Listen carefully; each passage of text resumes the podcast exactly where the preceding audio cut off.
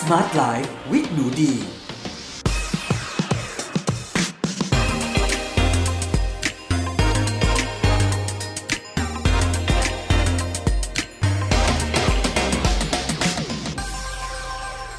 สวัสดีค่ะ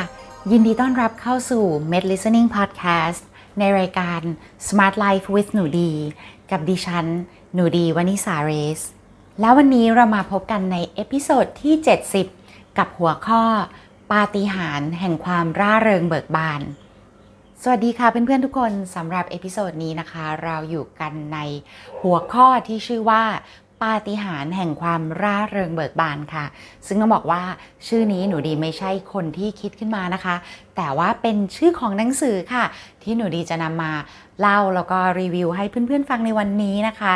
ซึ่งเป็นหนังสือที่หนูดีได้มาจาก คุณหมอนะคะที่หนูดีไปหาค่ะ แล้วก็ต้องบอกว่าเป็นหนังสือที่พิมพ์เพื่อแจกฟรีเท่านั้นเลยนะคะ ซึ่งก็ไม่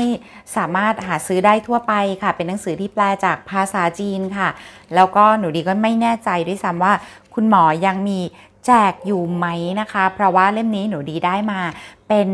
ของขวัญนนะคะ ตั้งแต่ปี 2558 ค่ะเดี๋ยวก็เก็บไว้ในบ้านนะคะ แล้วก็เอามาเปิดดูเรื่อยๆ เพราะว่าเป็นหนังสือที่มีเนื้อหาที่ดีนะคะ แล้วก็เป็นหนังสือที่ให้กำลังใจหนูดีมากๆเลยค่ะ หนูดีก็เลยคิดว่าวันนี้นะคะ ก็ได้เลิกอันเป็นมงคลค่ะ ที่หนูดีอยากจะนำเนื้อหาในนี้นะคะ มาใช้ให้เพื่อนๆได้ฟังเพื่อเพื่อนๆได้นำไปใช้เป็น เผื่อจะเป็นประโยชน์นะคะในชีวิตของเพื่อนๆค่ะ หากใครฟังแล้วชอบนะคะ ก็ขอให้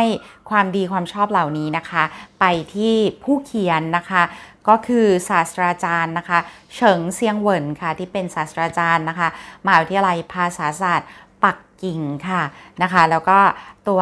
คุณหมอนะคะที่นำมาแจกนะคะในคลินิกนะคะ ก็คือคุณหมอไพรนะคะ ที่คลินิกไพรเวทเป็นคลินิกฝังเข็ม ที่ดีไปหาเป็นคลินิกเล็ก ๆ นะคะ อยู่ที่บางใหญ่ค่ะเนาะก็หากเพื่อนๆฟังเราได้ประโยชน์อย่างไรก็ขอให้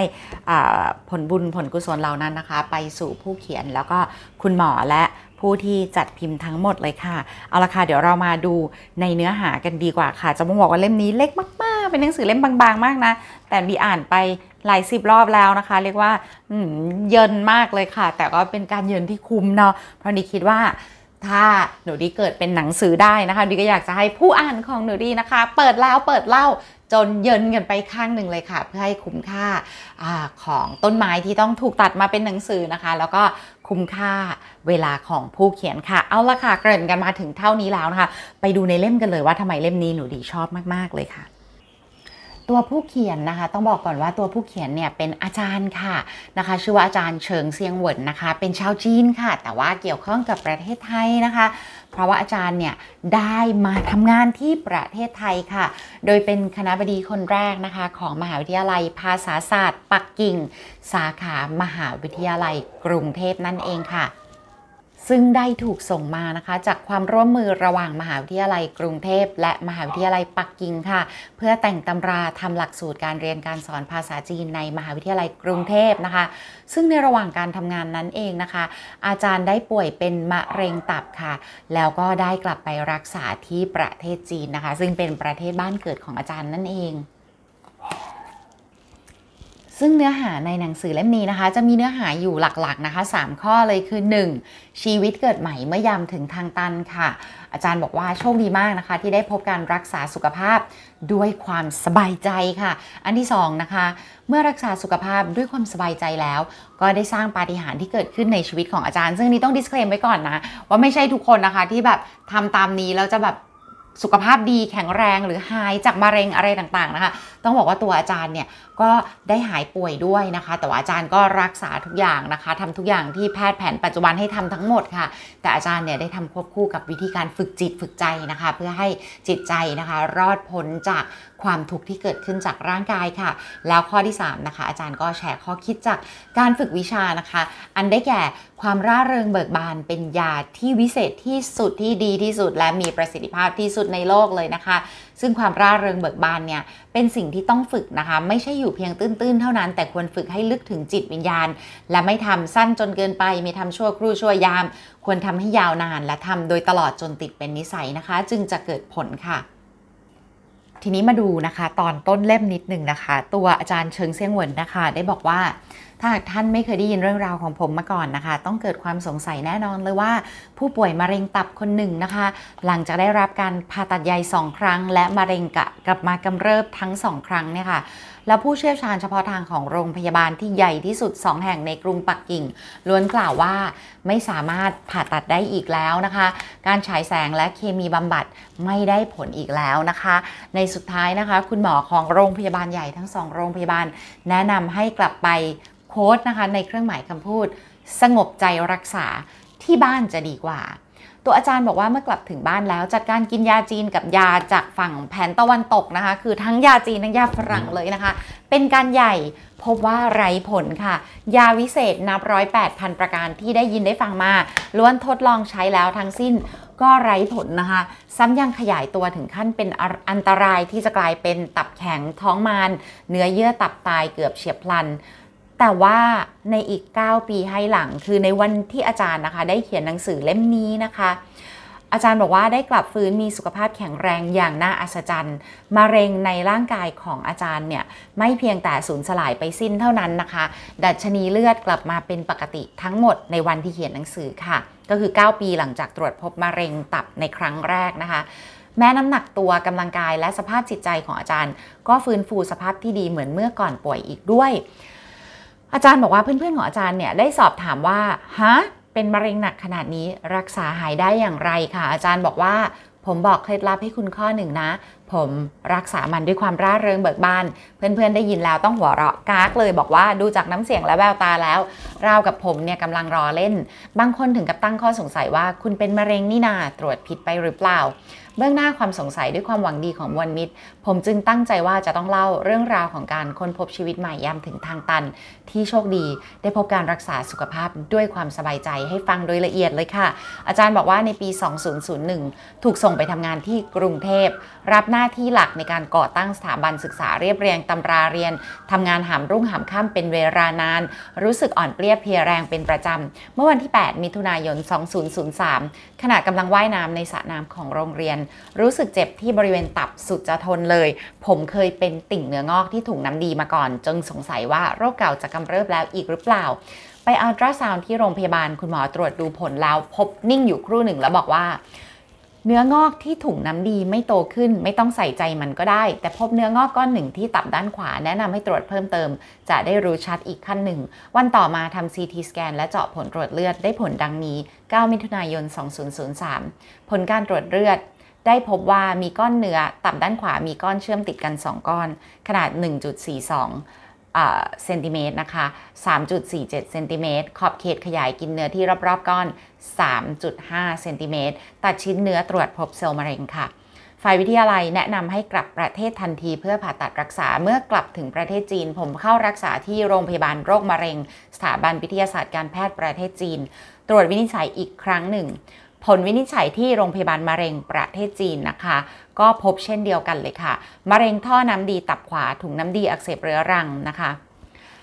ได้รับการผ่าตัดค่ะ เมื่อวันที่ 8 สิงหาคมถึง 7 กรกฎาคม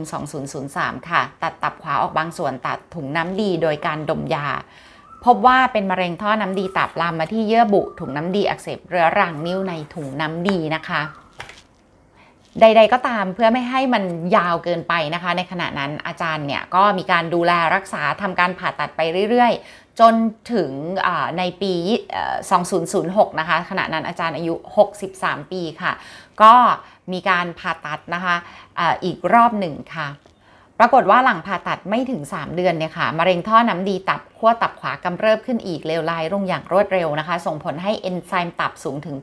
1,800 พ่วงด้วยดีซ่านและท้องมารวินิจฉัยว่าเนื้อเยื่อตับตาย โรงพยาบาลหลายแห่งไม่รับการรักษาค่ะ แนะนำให้เดินทางไปเปลี่ยนตับที่ต่างประเทศนะคะ แต่ว่าตัวอาจารย์เองบอกว่าไม่ต้องการทุกทรมานต่อไปอีกแล้ว ตั้งใจหาโรงพยาบาลที่มีสภาวะแวดล้อมดีสักหน่อย เพื่อรอวันตายอย่างสงบให้ลูกชายนะคะ ติดต่อได้โรงพยาบาลมิตรภาพจีนญี่ปุ่น ก็เข้าฟื้นฟูในโรงพยาบาลนั้นนะคะ หลังจากนั้นรักษาด้วยวิธีการใช้แกมมาไนฟ์หรือว่ามีดแกมมาค่ะ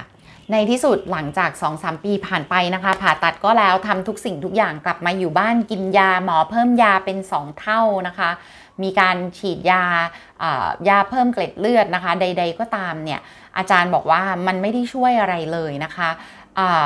การรักษาในขณะนั้นเนี่ยอาจารย์บอกว่ากินยาจนเจ็บกระเพาะกระเพาะอืดแน่นกระเพาะเป็นตะคิวสะอึกตลอดเวลานะคะ ขับถ่ายเป็นสีเขียวม่วงดำนะคะแล้วก็ฉีดยาเพื่อเพิ่มภูมิคุ้มกัน ฉีดยาติดกัน 2 ปี อาจารย์บอกอบั้นท้ายอาจารย์เนี่ยลายพร้อยไปด้วยเข็ม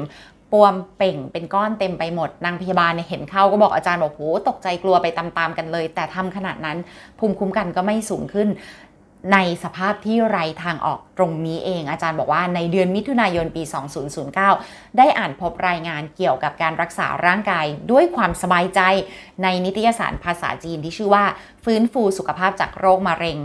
ขณะนั้นอาจารย์บอกโหเหมือนรู้สึกเหมือนได้ของวิเศษเลย ตัดสินใจติดต่อไปเรียนรู้วิธีนี้ค่ะ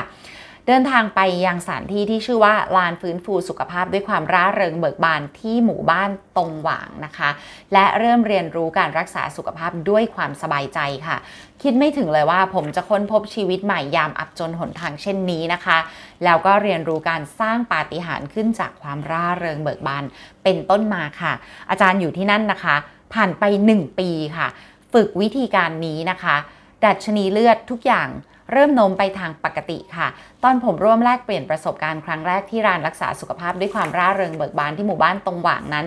ผมรู้สึกดีใจมากตื้นตันนะคะ จนน้ำตาไหลเลยค่ะ การฝึกนะคะ เดี๋ยวอาจารย์จะบอกนะว่าฝึก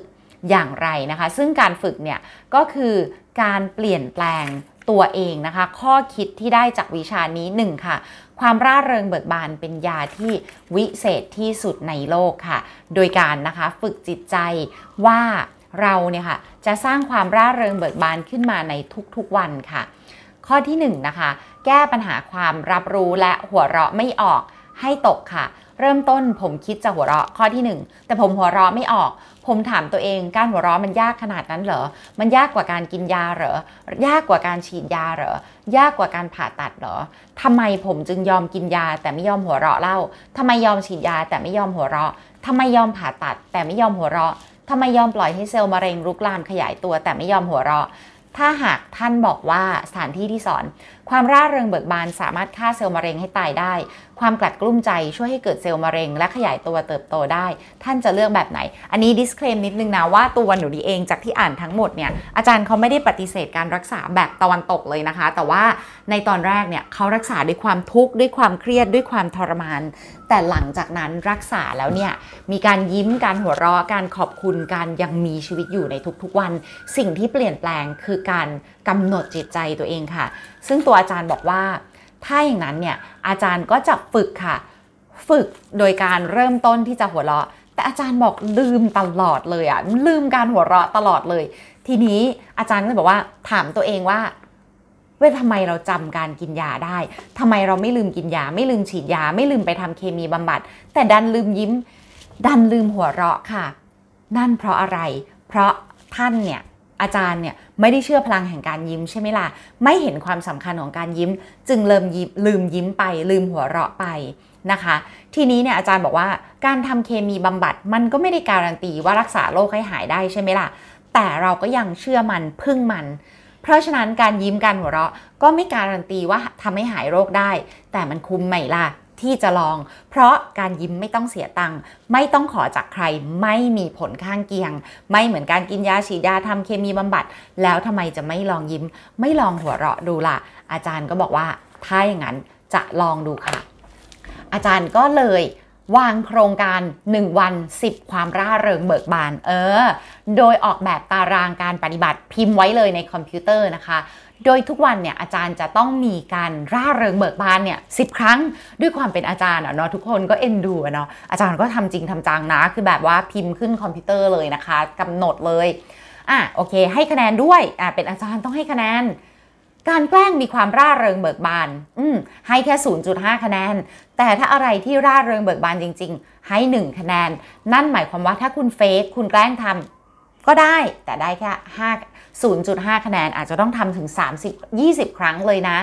ทีนี้เนี่ยค่ะอาจารย์ก็บอกว่าเริ่มจากง่ายสู่ยาก สอดรอยยิ้ม สอดรอยการยิ้มขอบคุณไว้ในชีวิตประจำวัน เช่น ฟังดนตรี ฟังแล้วทำเบาๆอะ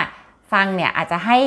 การฟังดนตรีแล้วมีความสุขอาจจะต้องทำสามครั้งถึงจะได้ 1 คะแนน อ่านหนังสือจะต้องทำแบบมีความรู้สึกขอบคุณ ความรู้สึกที่ดีนะคะ รวมถึง อาจารย์เนี่ยก็มีคำพูดว่า สูตรแห่งความขลังค่ะ อาจารย์บอกสูตรนี้นะ ถ้าไม่เชื่อต้องลองดู อาจารย์จะท่องเรื่องจิตสำนึกค่ะ บอกว่าถ้าผมไม่ป่วย ผมมีความร่าเริงเบิกบาน ถ้าผมมีความร่าเริงเบิกบาน ผมจะไม่ป่วย ถ้าผมไม่ปวดเอว ผมมีความร่าเริงเบิกบาน ถ้าผมมีความร่าเริงเบิกบาน